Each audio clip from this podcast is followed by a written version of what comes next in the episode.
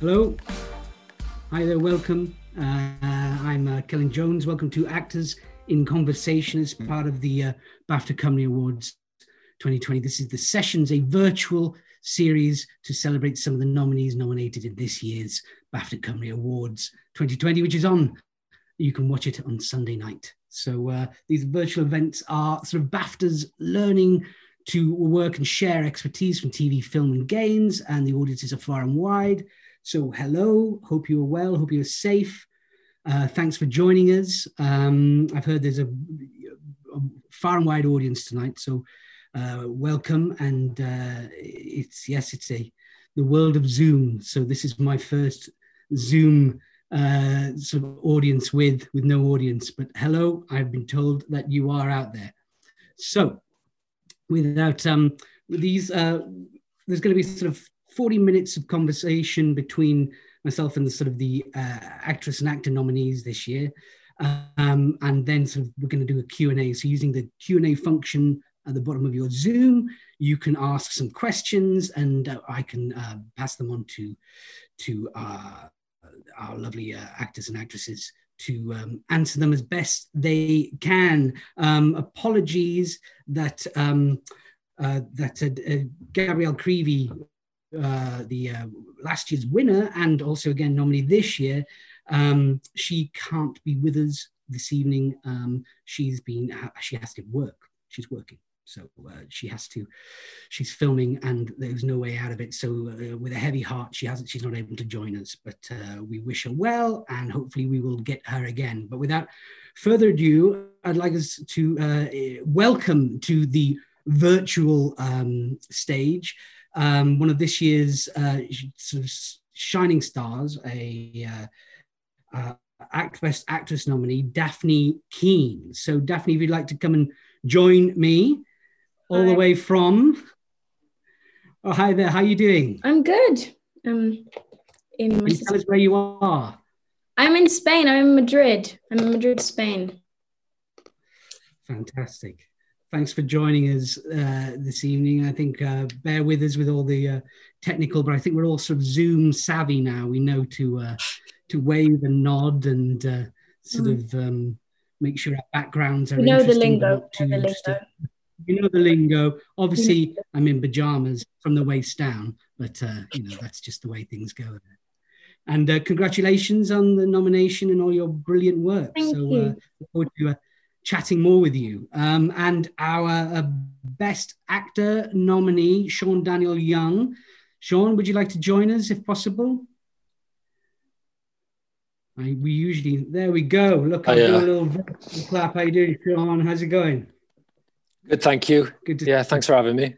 Oh, pleasure. Thanks, thanks for. And where are you, Siôn? Where are you this evening? Um, a bit less glamorous than Dafne. I'm in a, a production office in Reading so it's not not not quite the same. Reading is the, is the Madrid of England, I've been told. So uh, yeah, I've heard that. Yeah. Congratulations on uh, the nominee and uh, thank you. Uh, how you feeling? Are you excited for, uh, for Sunday? Yeah, re- it's really lovely, and obviously to be on a list with um, with those three newcomers is really lovely. Um, yeah, so no, it's really special. Uh, congratulations to both of you. And uh, also, let me, uh, I'm going to ask Jonathan Pryce if you'd like to join us now, Jonathan. Um, ah, here he is. He's off again. The man is up. Mr. Price, how are you? Uh, I'm, I'm good, thank you. Yeah. Where are you? Can I ask where you are? You uh, I'm in London. Madrid, Reading?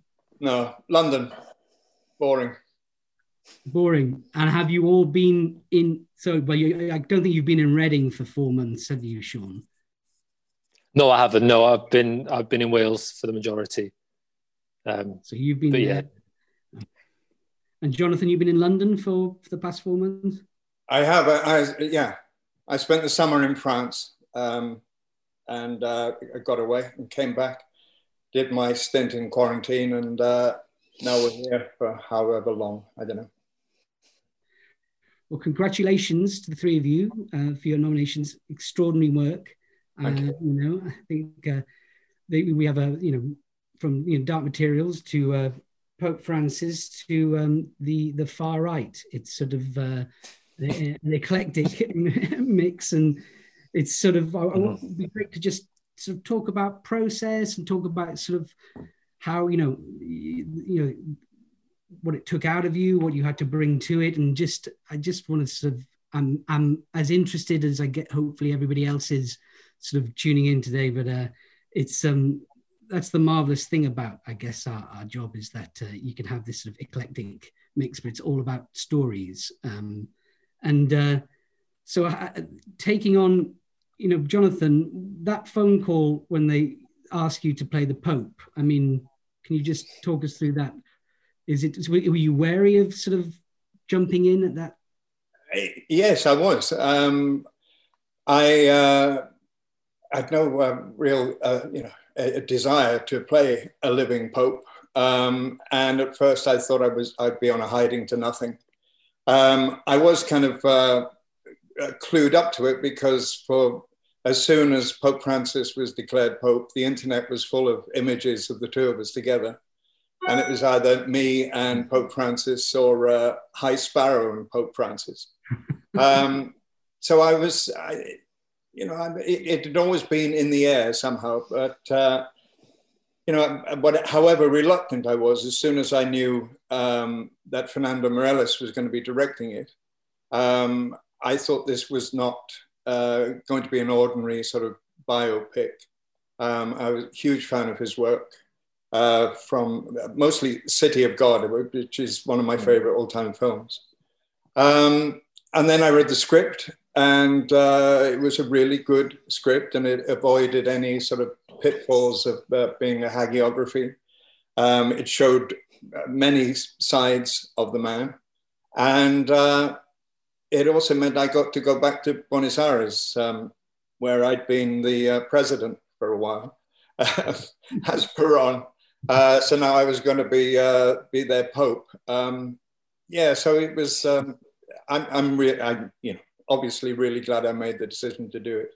Well, it was an extraordinary performance, and the chemistry between you and Anthony Hopkins, you know, it's just this remarkable buddy movie because you talk about your Fernando Meirelles and you think, you know, the City of God and Constant Gardener and that energy and the way he makes films. So just the idea of you two together, directed by him, you knew that this was not going to be, like you say, hagiography. But the chemistry between you both, I mean, was that sort of instant or was that eh, you you friends? I mean, I, I'd, I'd, only ever I'd met Tony when we um, uh, we were both on a recording of Under Milk Wood uh, that was made oh god uh, 25 years ago I think um, and I met him then I hadn't met him in between I was quite um, apprehensive about working with him because um, I've always been aware of him and I've always been kind of a, a fan of his um, so and it kind of played into the relationship in the films. I was quite wary and quite nervous when I went on set with him, which is how um, how Francis was uh, when you know in the scene. He's he's um, he doesn't know how he's going to react. He's with uh, his spiritual leader, um, and we shot most of that, that our stuff together. A lot of it was shot chronologically. So when we first meet was on film was when we uh, we did first meet and started filming, mm. and he's very easy to because uh, you can see Francis admires Benedict in many ways, and that was an easy thing for me to do. And all I had to, the only acting required was to uh, was to listen to Tony. Um, and I was, he always intrigued me. I was listening to him as a character and also listening to him as an actor. He works, we're quite different beasts. He, uh, Tony's very methodical and I'm a little more improvisational. And um, that, uh, yeah, it was, it was very nice that uh, Fernando, when we finished filming and we do all those Q and A's and things afterwards, he said uh, we were like two musicians and uh, Tony was a classical musician and I was a jazz musician. I was, I was very, I was very flat. You always want people to say things like that. So I was very flattered by that. and uh, very happy to tell the rest of the world about that. Um, but uh, there was, it was one of the best sets I have ever worked on. It was run incredibly well. Um, everybody worked very hard. Everybody knew they wanted to work for Fernando. Um, and uh, Tony, we had a lot of laughs, Tony and I. There was, um, when we were actually doing the scenes, it was, we were very straight about it. But um, the, the, the, sort of the, the uh, relationship was set when we saw the call sheet. And um, I was uh, number one on the call sheet and he was number two. And he that always rankled with him. and uh, I'd see him most mornings for breakfast in the hotel, and I'd walk in and I'd say, uh, "Morning number two. and he'd say, "Morning number one." And he had, uh, had signs made for his trailer that he was number one, and he put stupid signs on my trailer. Um, and we kept that going for a long time, and uh, it was fun. Yeah. It was an amazing performance, and I, I could concur that the jazz and the classical is that you have these characters sort of sounding each other out. I love the scene about the Beatles, um, you know, discussing music and popular culture, and yeah, and at the same time, two actors f- figuring each other out. Uh, extraordinary, sort of, you know, a joy to watch. Yeah, um, and well, it's all there in the script. You know, we didn't. We, There was um, no, there was no. We hardly changed the script. I mean, uh, uh, Fernando changed a lot in the editing. There were certain scenes that went and things were cut differently, but um, it was about fulfilling that script.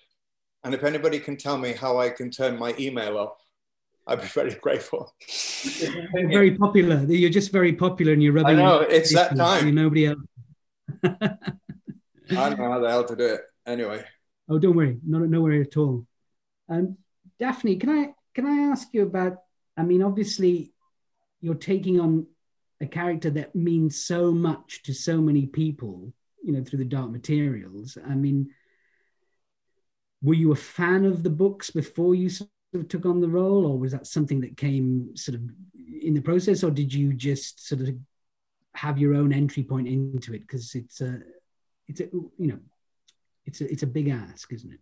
Um, I'm not gonna lie to you, it's a bit before when I was born. So I'd heard about it and I I think I'd watched the movie because my friend was a fan or something, but I'd never actually read the book. Mm-hmm. And it was I then got into I got really into it during filming. So we started filming and I thought, right, I've got to read the books. And I read all three books back to back. And then I read like all of the spin-offs and then like two other books came out and stuff. So now I'm a big fan and I now I've now read all of them a few times, each of them actually. But I had no, I hadn't. I'd, I'd heard of them, but I hadn't actually read them. And it was it was really weird going into it because obviously, especially in the UK, in Spain they're not that known, but in the UK they're massive. They're like this whole cultural phenomenon. And as a 13 year old girl stepping on this set in Wales, I'd never been in Wales before, and I was just coming. I'd mo- I was moving out for seven months from my home. I was playing this part, which was so iconic to so many people. And I didn't know anyone. And I just stepped on set and was absolutely terrified. But it was all okay because we had incredible, an incredible crew. They were really good at making me feel at home, and the cast was amazing, and the directors and just everyone was so good with me. So I felt quite comfortable really quickly, and I made good friends. And now Wales is Wales is like my second home, so it's home away from home. So a great opportunity to sort of make the role your own as well. So you're not having to be too intimidated going into the process, I guess. Um, mm-hmm. I mean, the and the story is so big, isn't it? You know, it's it's a real sort of epic. And I guess before then, your your experience in film is sort of um, a, a, colleague of mine sort of describing the difference between sort of long form and short form or film and TV is that sort of TV you have to live forever and film comes to an end, you know, and uh, so you know going into that sort of story with all the that the kind of the scale of it and and the again the chemistry between your sort of fellow actors. I mean, how how was how was that? Was that uh, any different to your work in Logan or or um, so I guess Logan feels was in some ways quite a chamber piece, even though it was a huge blockbuster movie. It was. Uh, I mean, Logan felt it was massive, but for some reason it felt less daunting because I was coming into a cast that already existed, so I knew it was already established, and I knew that it was going to do well because Hugh Jackman was in it. It was like wasn't going to go badly.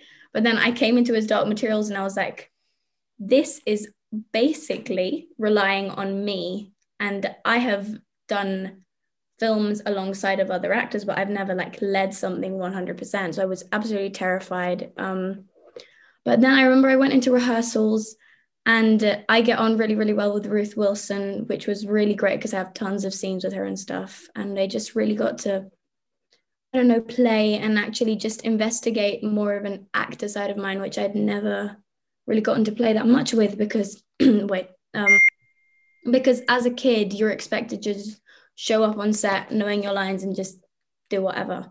And then with this, I felt so much pressure. I remember I did, I put much more work into everything. I did much more thinking. I took tons more notes. I just took it much more seriously. And I really, that's when I seriously thought, like, wow, this is something I want to do. Like, I like spending time and effort and thinking about this and just learning so much from all of these incredible people I was working with. I mean, I've learned so much from, I think, every single person on set. I mean, whenever I'm not filming, I like to be with the camera guys and them teaching me, like, how to set up the cameras or with the lighting and the props and stuff. I'm just very intrigued about the entire the entire business. So I was just it was such an honor to step onto this set of basically veterans and they were just doing everything so incredibly.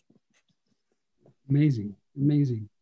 Um, you know, and congratulations! It's a, a fabulous performance, and there's this, you know, such a maturity and sort of courage to to your work, and um, you know, and, and I think that's absolutely the right attitude. I can, you know, personally, I, remember, I can, I, I, I remember feeling very lucky. One of my first jobs was on a big show where I got to immerse myself in there, and I felt like it was the best way to, you know, to learn, you know, mm. every rather than just sort of piecemeal, which can quite often be the case. So no, I, that's that's a great thing. And uh, now, now, Siôn, yes, uh, you, what a what, what a performance and what a character you know i mean how what was your relationship with sort of going into this sort of you know for want of a better phrase a dark material uh with uh yeah with your movie yeah. because it's a lot to shoulder and a lot to bear you know that sort of that violence and and destruction sort of just to carry that around for a while but uh can you just tell us how how it came to you and and and, and your sort of initial process or your entry point into that character and that story? Yeah, um, Alan's Alan Harris, who wrote the piece, his script right from the start was was so clear, and Gethin's journey was so mm. clear through it that in terms of trying to map out my arc, I felt like he, he had done so much of that for me just because of the clarity of the script and the characters always felt like sometimes you read scripts and you feel like there's certain parts that really need meeting out or certain parts are just facilitating or whatever. But with Alan's script, it just felt like he gave such a clear picture of who everyone is and why they do what they do that whenever I felt uncertain about something, I could always just go back to the text and back to his writing and that that made the job a lot lot easier because I didn't have to worry about how am I getting from A to B because obviously it is it's quite an extreme. Um, but I felt like it was always there on the page so that definitely that was definitely the starting point and, and that was a constant right until the end was referring back to Alan's work yeah and and how and the I mean, what's the sort of did you was there a sort of a a, a sort of self preservation? Were there were there things that you personally had to put in place as an actor to go, okay, obviously there's some obvious things you, are not taking everything home with you. That's ridiculous, but there there are things where you might have to put something in place just to protect yourself a bit. Yeah, dealing with you know some of those situations. Yeah, definitely. Obviously, there's some some really dark incidents and some really kind of personal things that he goes through that I think if you were doing in a play and you were taking that home night after night would be hard but actually obviously with filming it's isolated and it might just be a few days on a certain thing and then you can sort of park it and move on um, but actually I really enjoy doing that I don't mind carrying things around with me for a bit but obviously I've definitely got better over the years at, at then putting things aside and and leaving them where they need to be because obviously they're not useful past a certain point, like mm. after wrap. Um, but but yeah, I actually really enjoyed that side of the work, and actually I felt like the writing and just the show as a whole gave me a, a, little bit of everything. Like I got to do that stuff, but obviously it starts off like I was really adamant that when we see him, he's kind of more of at the start. He's quite upbeat about things. Like mm. he could quite easily be down about his circumstances, but I, I really liked that he just sort of got on with it, and it's a more of a steady decline. Um, but obviously, given the nature of it just being an hour long, things happen very quickly. But for me personally, I wanted it to feel like there was a gradualness to it so that I could map it out and, and feel what the stages would be that he goes through to get to the point that he does. Yeah. Well, it's all that, that sort of, there's a moment where the young mind or the young soul is susceptible to things like radicalization mm. or uh, you know the, where you, you can there's a rewiring of a piano you know there's a reason why you know, i guess in, in, in certain situations like that where people yeah. are susceptible to make bad choices or to be pushed towards bad choices thinking they're good and and that's what I really loved about the piece is that I, I definitely think it was radical, but you also got the moment it pivots.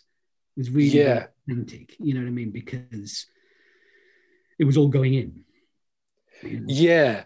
And what I liked about it, and and uh, Joe, our director, and I spoke about this a lot, was that yes, it was what was going on around him and the things that he was seeing online. That was obviously a massive contribution but actually so much of it felt emotionally driven and it was the personal things in his life that were declining that was actually just pushing him further and further down this rabbit hole that he was hmm. on um, online and taking in this information and like you said a young mind just really like a sponge just soaking everything up and and sadly coming to a choice that ends up defining his life mm-hmm.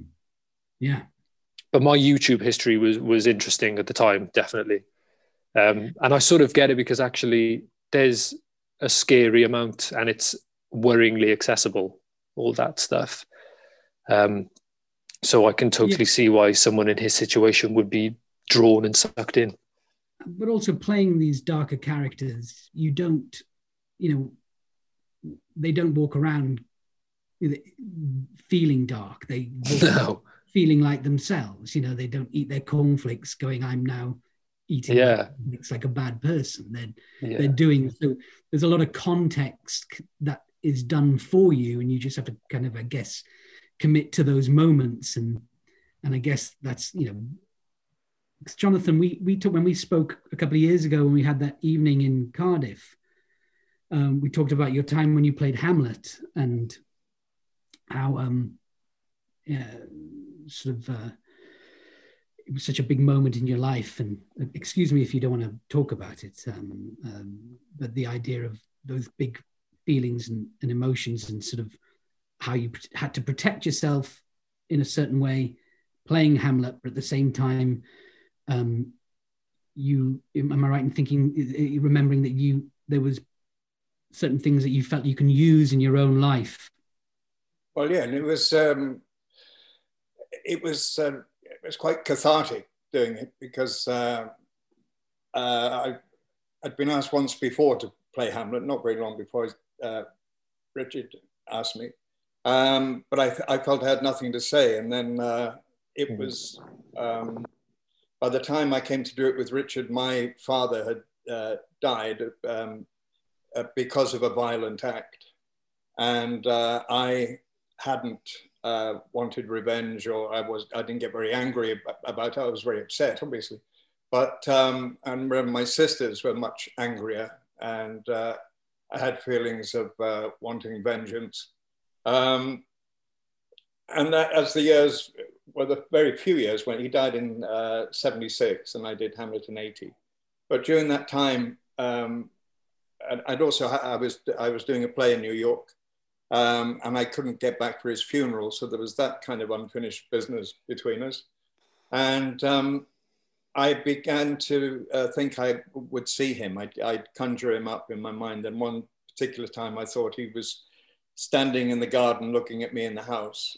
Um, and then we were, I was putting together um, things about Hamlet and how they related to me, and these things direct, related directly.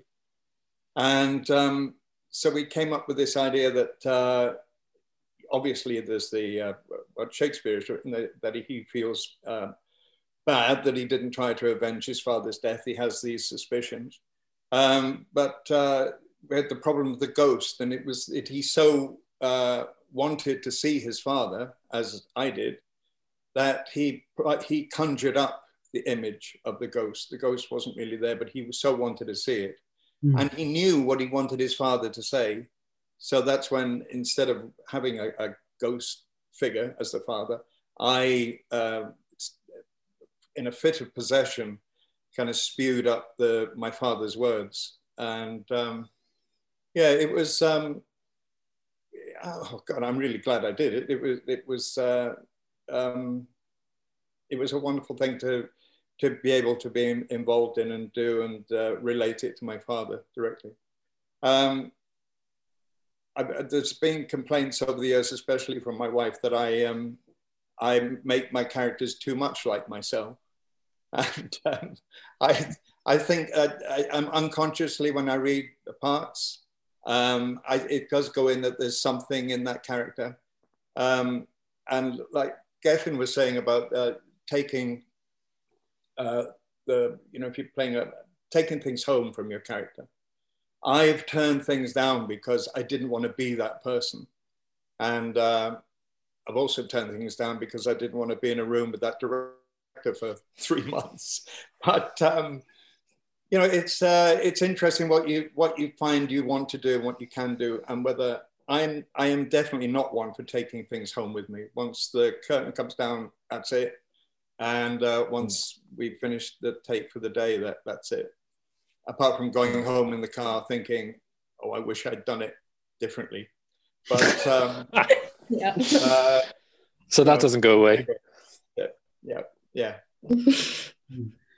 but that, but you, in your in your defense and apologies if i'm uh, i'm not i'm not picking a fight with your wife kate but i uh, want to uh, is that i always think of you jonathan as you're impossibly talented you're actually to so many people that no wonder things can feel like you because you're you know you've always and I and I and we talked about it. I know about your starting off at the Liverpool Everyman and that sort of work that kind of was a foundation of your work going forward, no wonder you feel like the jazz player in in in in you know in the two popes, but also your work in Brazil and then Glengarry Glen Ross and then your Broadway work in the West End. It's sort of there are you know it really is a broad church. The uh, yeah, well, I keep I keep moving so they never find you out. You see. Well, that's it.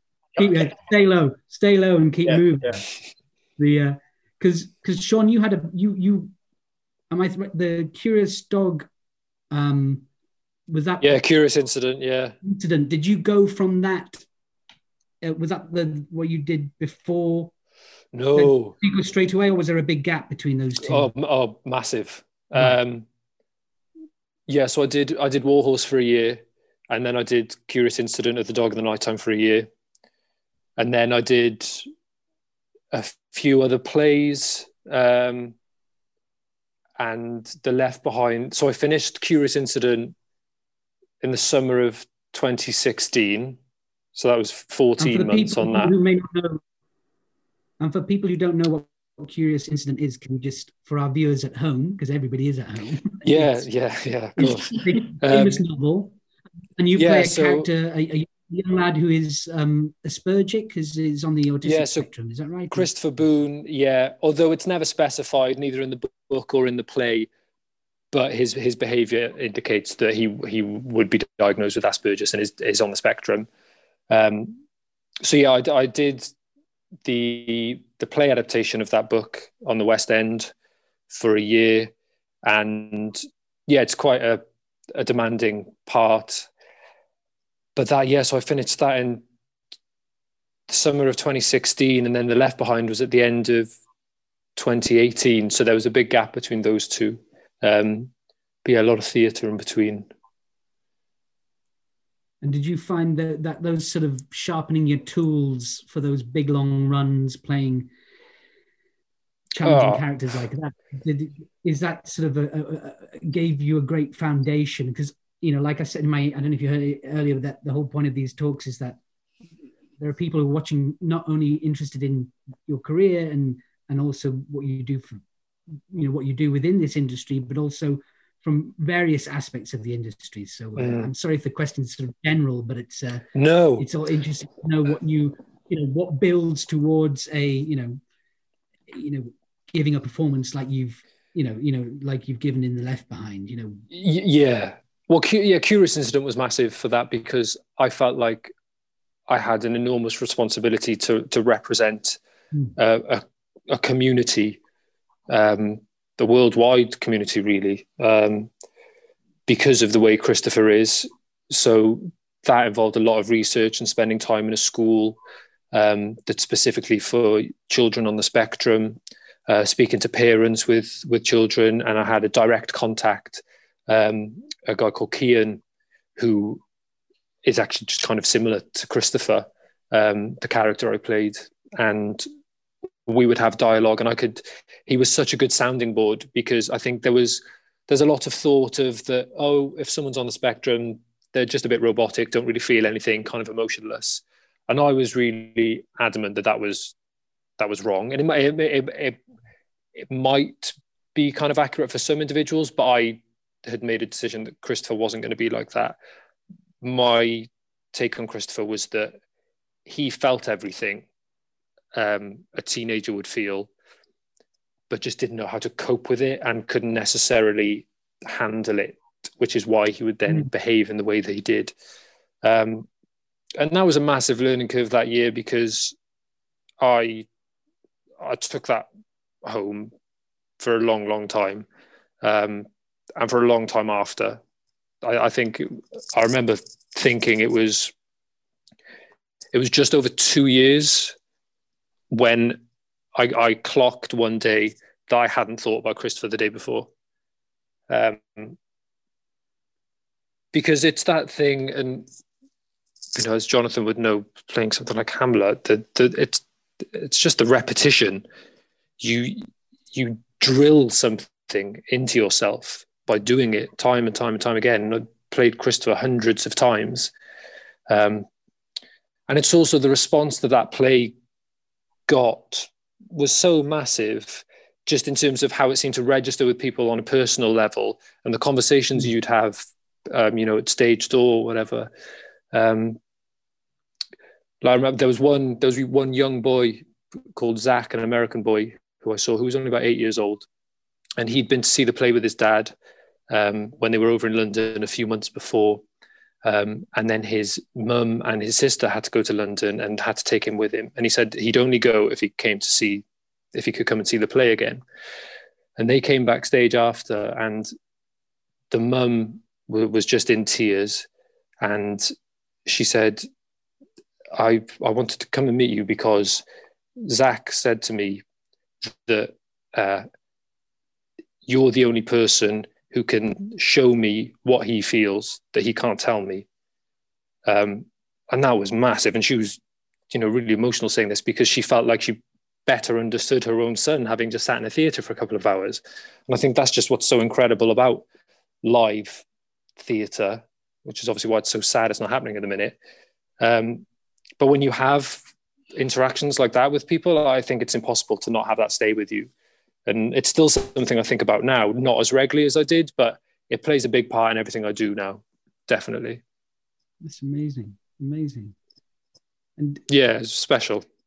And da- Dafne, how how you you you come from? Your parents are actors, is that right? Your and, yeah, both um, of them. Both of them. So, were you always going to go into this business, or you know, just what was your, you know, do you just go straight to Hollywood, or uh, sort of? Uh, know? Um, I. No, I just I I'm think... interested, just, just interested in sort of you know how, how you, you know, how you got to this point, really. Um. Well, it was it wasn't accidental, but it wasn't like no, okay, it's complicated. I was when I was younger, I wanted to have David Attenborough's job. That was like my dream for my entire like until I was about seven. And I found out that to study biology you had to do math. And I was like, yeah, I'm not doing that. so then I I was always my parents were always doing plays and stuff because they're they're from theatre. That's what they do. They write, they direct, and they act. So I'd literally most of my Christmases I spent in rehearsal rooms with tons of adult actors and like everyone from the theatre and just me hanging out. And so I always loved it and I was always really, really intrigued by it. And I always wanted to try it. And I remember everyone was always like, you should get Dafne in one of your plays and stuff. My parents would always say, oh, yeah, yeah. And then they'd never actually do it. But I remember this one year when I was like eight, my mom's friend was doing a short film and they needed a young girl for it and she said to my mum like why don't you ask Dafne to come over and do it so I went in for a day I had an incredible time I had no lines but I had to like run around in a hospital and like do stuff and I had the most incredible time I just it felt like a safe place because I'd I'd always been very different to everyone else at my school like I was always really interested in like when I was like nine, I was obsessed with Oklahoma, which no one knew. And I knew by seven and eight, which when my parents were doing Hamlet at the time, I knew to be or not to be entirely. And everyone at my school was just did not even know who Shakespeare was. And so I came into this place where like everyone thought like me and liked the same things as me. And I just, I felt so like safe and I felt like what I was doing was good. And then from there, I remember I told my mum, please, can I start doing auditions? And I did my first audition, which went terribly, horribly, really, really bad, really embarrassing. And then I did a few more auditions and I got my first job with my dad. He played my dad actually. Hmm. And then I just sort of, I don't know, here I am today, loving what I do. and have you had a chance to to do any theatre at all? Is, is that is it... no? Which is really really upsetting because I feel like that is where it was all born, like where it happened. So I'm trying to. At the moment with COVID, I mean, theatres are open in Spain, but it's really yeah. hard to get because there was no time to like get the programming ready and stuff because of COVID. I can like I really want to do so many things because like there's so many cool projects that I'm now just starting to be the right age for.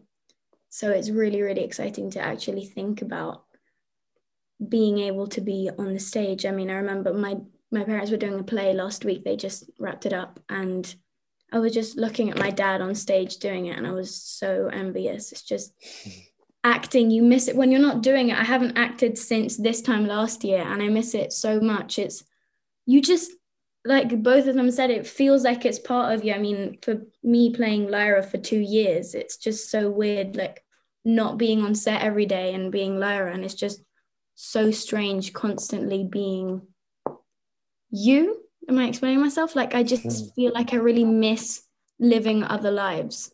And I saw my dad doing that the other day, and I just thought, like, wow, I wish I was doing it also. So that really you have time. You have time. You, I do, but I'm just very. All will be fine. I mean, I've, uh, I've, reached the right age to play a lot of parts as well now. I get offered every 80 year old man that's well. Um, it's because there are a few of us who can still learn lines. That's the problem. Yeah. So I'm, that is actually yeah. very true. That's very important. up the work. Yeah, true. And well, uh, say, um, Dafne, say hi to your uh, father for me. I will. We were actually we were in the car coming here, and they, my parents were both talking about you. Yeah, did uh, Don Quixote together. Yeah, yeah. exactly. and my mom's also a massive, massive, massive fan of Brazil. Like massive. Right. Like it's her favorite film ever. Oh, great. Good. Good. And funny fact, I watched Curious Incident when I was doing my first audition for his Dark Material. So I've also seen you in the theatre and I was very, very impressed. So congratulations on that. Oh, thanks, Dafne. That's kind. She will go far. She is charming and talented. yeah. Am I? but uh, the and because working in with all your experiences, at what point? Uh, and this is, I suppose, I ask you, Jonathan, first. Is that making that move into working on screen?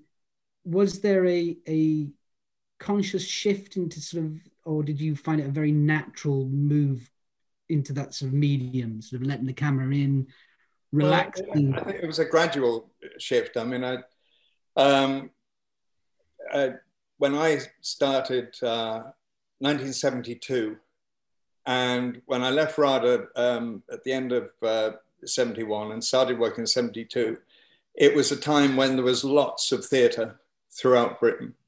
And um, that is what you did. And it's certainly what people uh, like I did. That's all I wanted to do was theatre. Mm.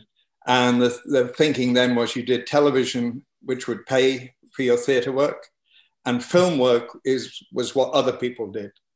Um, so I, it, it was a, a, while, not, not too long uh, coming to it. I did my first, I did first television while I was still at uh, the Everyman in some downtime uh, in the uh, early 70s. And then I did two films for with Stephen Frears, one after the other. And then I did my first feature film. I think it's my first. The, the billing certainly is and introducing. I did it in 1977, uh, 76, I think. It's called Voyage of the Damned. And it was a huge, huge uh, international production produced by um, Lew Grade, and it was uh, extraordinary. It was a, it was like Ship of Fools. It was, was supposed to be, and it was the true story of the thousand Jews who were let go from Germany the, before the war started as a propaganda mission, and this ship was never allowed to land anywhere. Um, and I was playing uh, a real person. I, I, knew his history, Joseph Manasseh, who was taken from the camps that existed before the war um, and uh, he ended up back in a camp.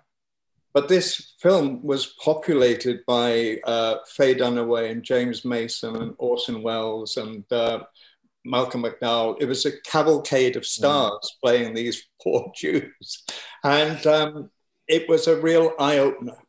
Um, I, found that what I, when I early film work, and what it was watching uh, the people I, I got very fortunate. Uh, my first Hollywood film was with Jason Robards.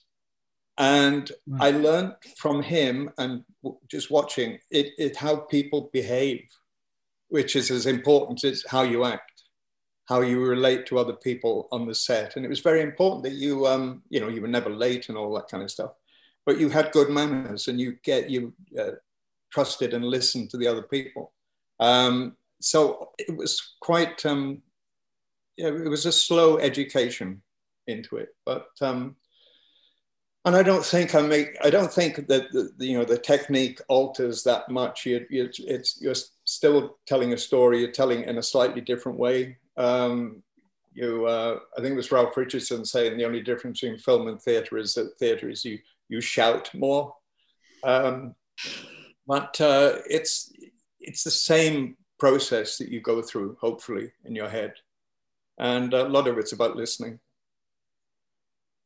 Yeah, and keeping. Isn't there a story? Isn't there a?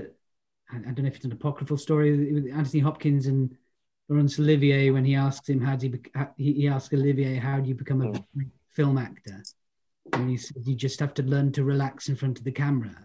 And he said, "Well, how long does that take?" He said, "About twenty years." yes. Yeah. I mean, I still get nervous. I mean, going on to the set of Two Popes, uh, um, and I think it's quite healthy uh, nerves and being nervous because it means you're, you're open and you're, you're allowed, you're open yourself to other people.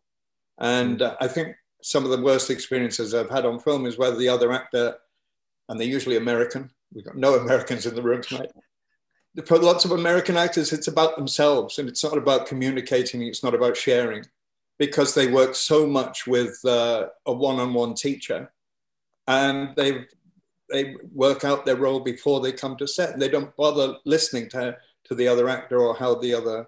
And I all always, I've always uh, built a character from listening to how other people talk about your character because that shows you how you behave externally and you can have all those you know inner thoughts but um, I, I, just I, for me the joy of acting and whether it's theatre or film is the collaborative side of it um, but I'd, I'd, still i'd rather be number one than number 27 so Siôn, did you find you had to adjust at all um, in front of the camera, or did it come naturally, or what?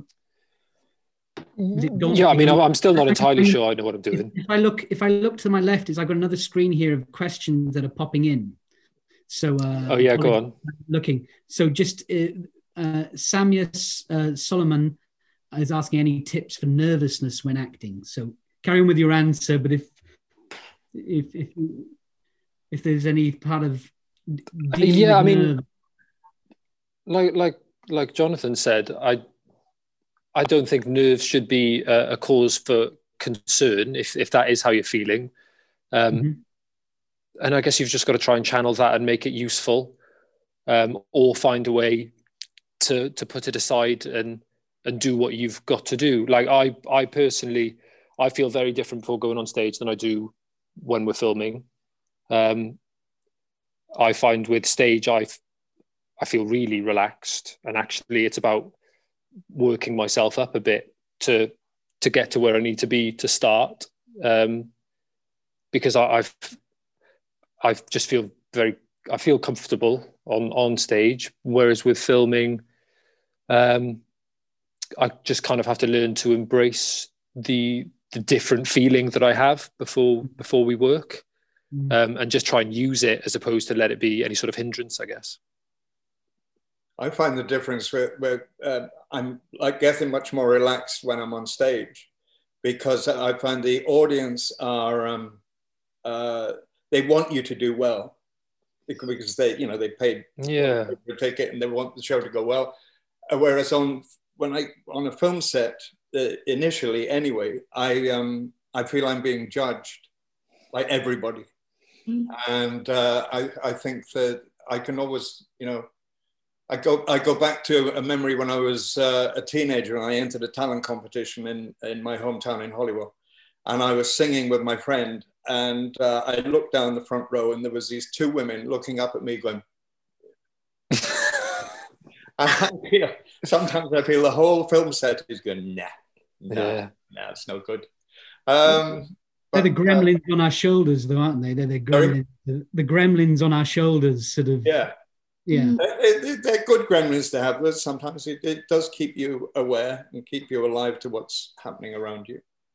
I feel uh, like nerves are often... really helpful because they keep you on your toes. They keep you wanting to be better. If you come in and you're content with what you're doing, you're never going to be better. You're just gonna you're really happy with what you're doing. So I think nerves are good. I mean, they make you want to improve yeah yeah i mean there's a lot of questions coming in for you dafne uh, huge fans obviously of the of, of the books and um, here's one question here that is asking if you uh, this is from uh, darren singh uh, so SNG. I don't know if that's a surname Singh or, or senior, but um, curious if you because you played the character for a couple of years, a sort of significant time as well in your young life.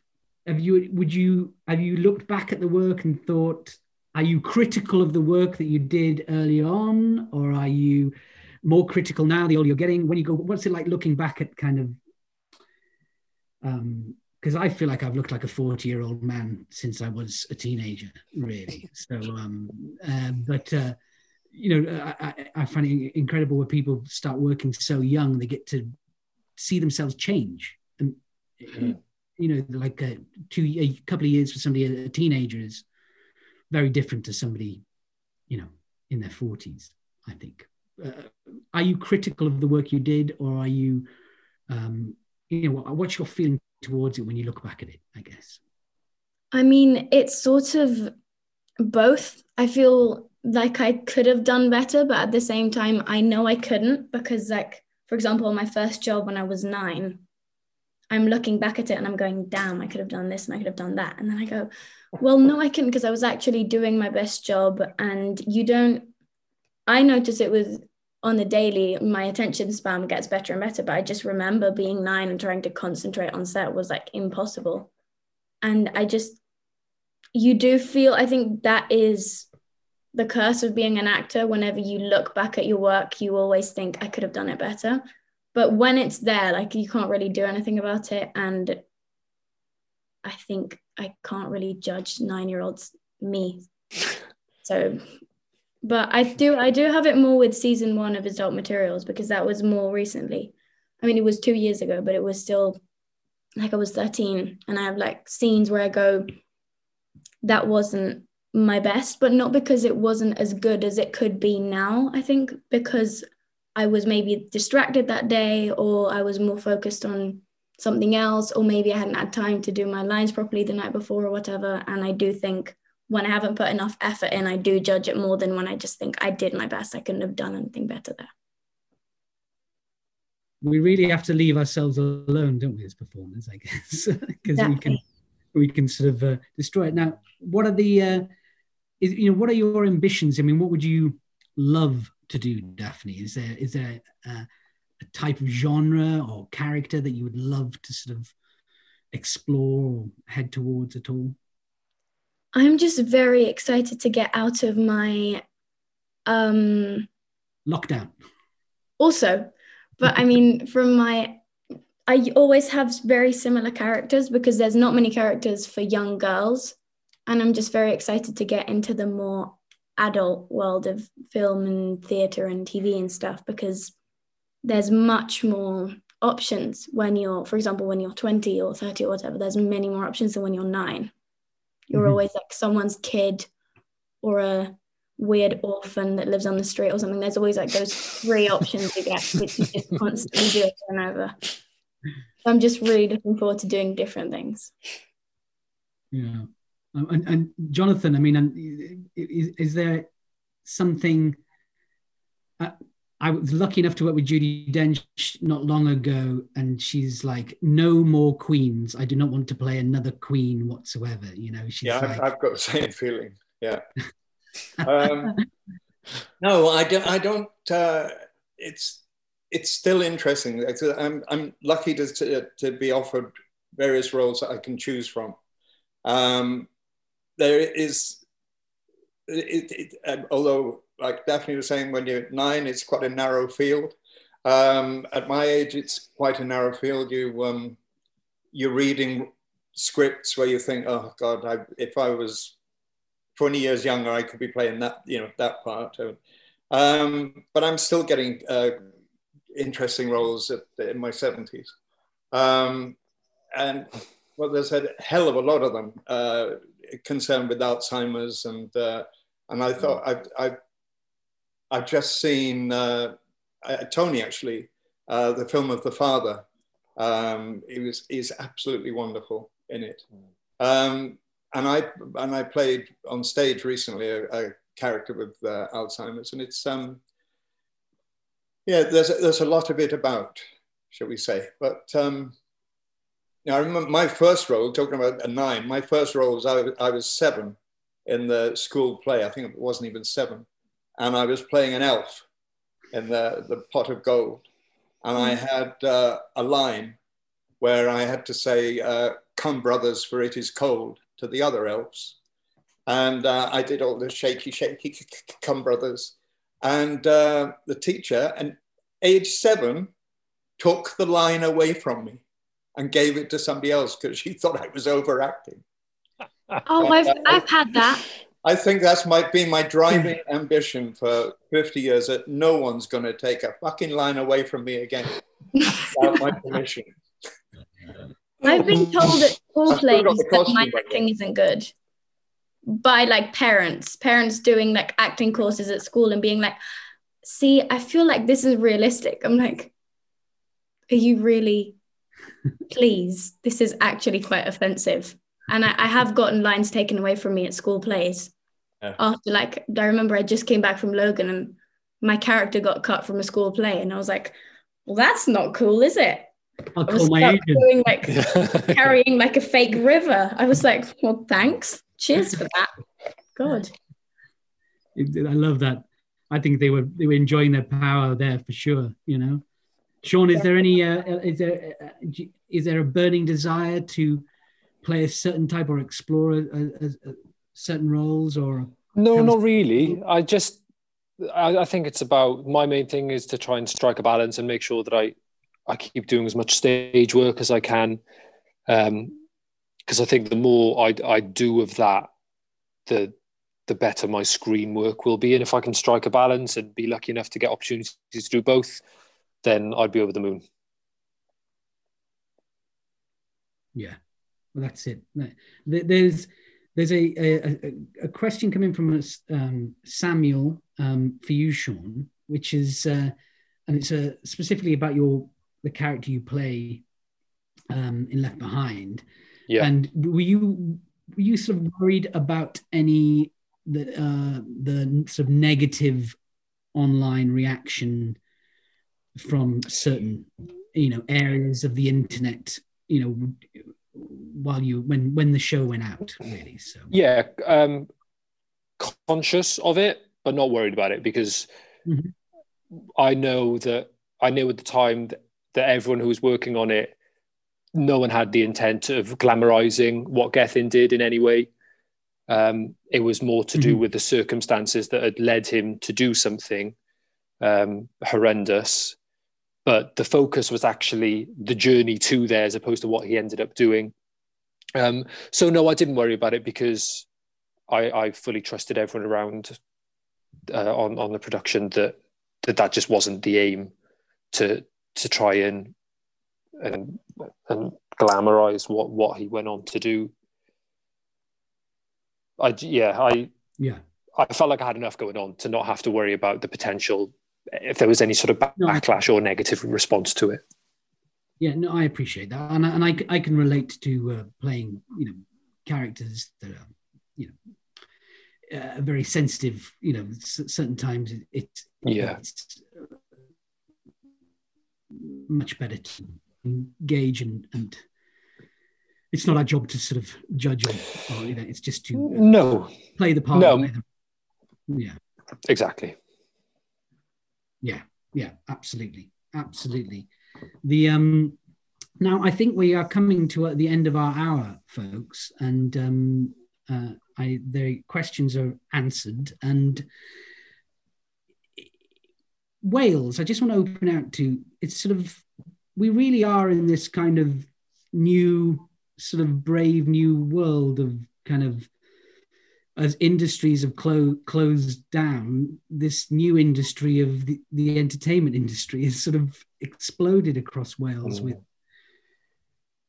filmmaking and television and, and the arts and stuff like that. And and I just wanted to ask you your sort of connection with Wales as an artist and sort of your opinion of kind of where it is and where it could go. Um, you know, it's something I'm very kind of excited about, and uh, I'm really proud to sort of see people branching out, not just you know, sort of in and beyond with their work. And, and I know, especially Jonathan, your your work has been is so international, so varied as well. Is it sort of you know what is your um, your feeling towards the the work that is created and the potential there is in Wales for it to be I mean I always make the joke that we'll be you know kids will be you know saying right you know I'm going to go down the studios like my father and his father before him do you know we're focus pullers son that's what we are yeah. you know and I think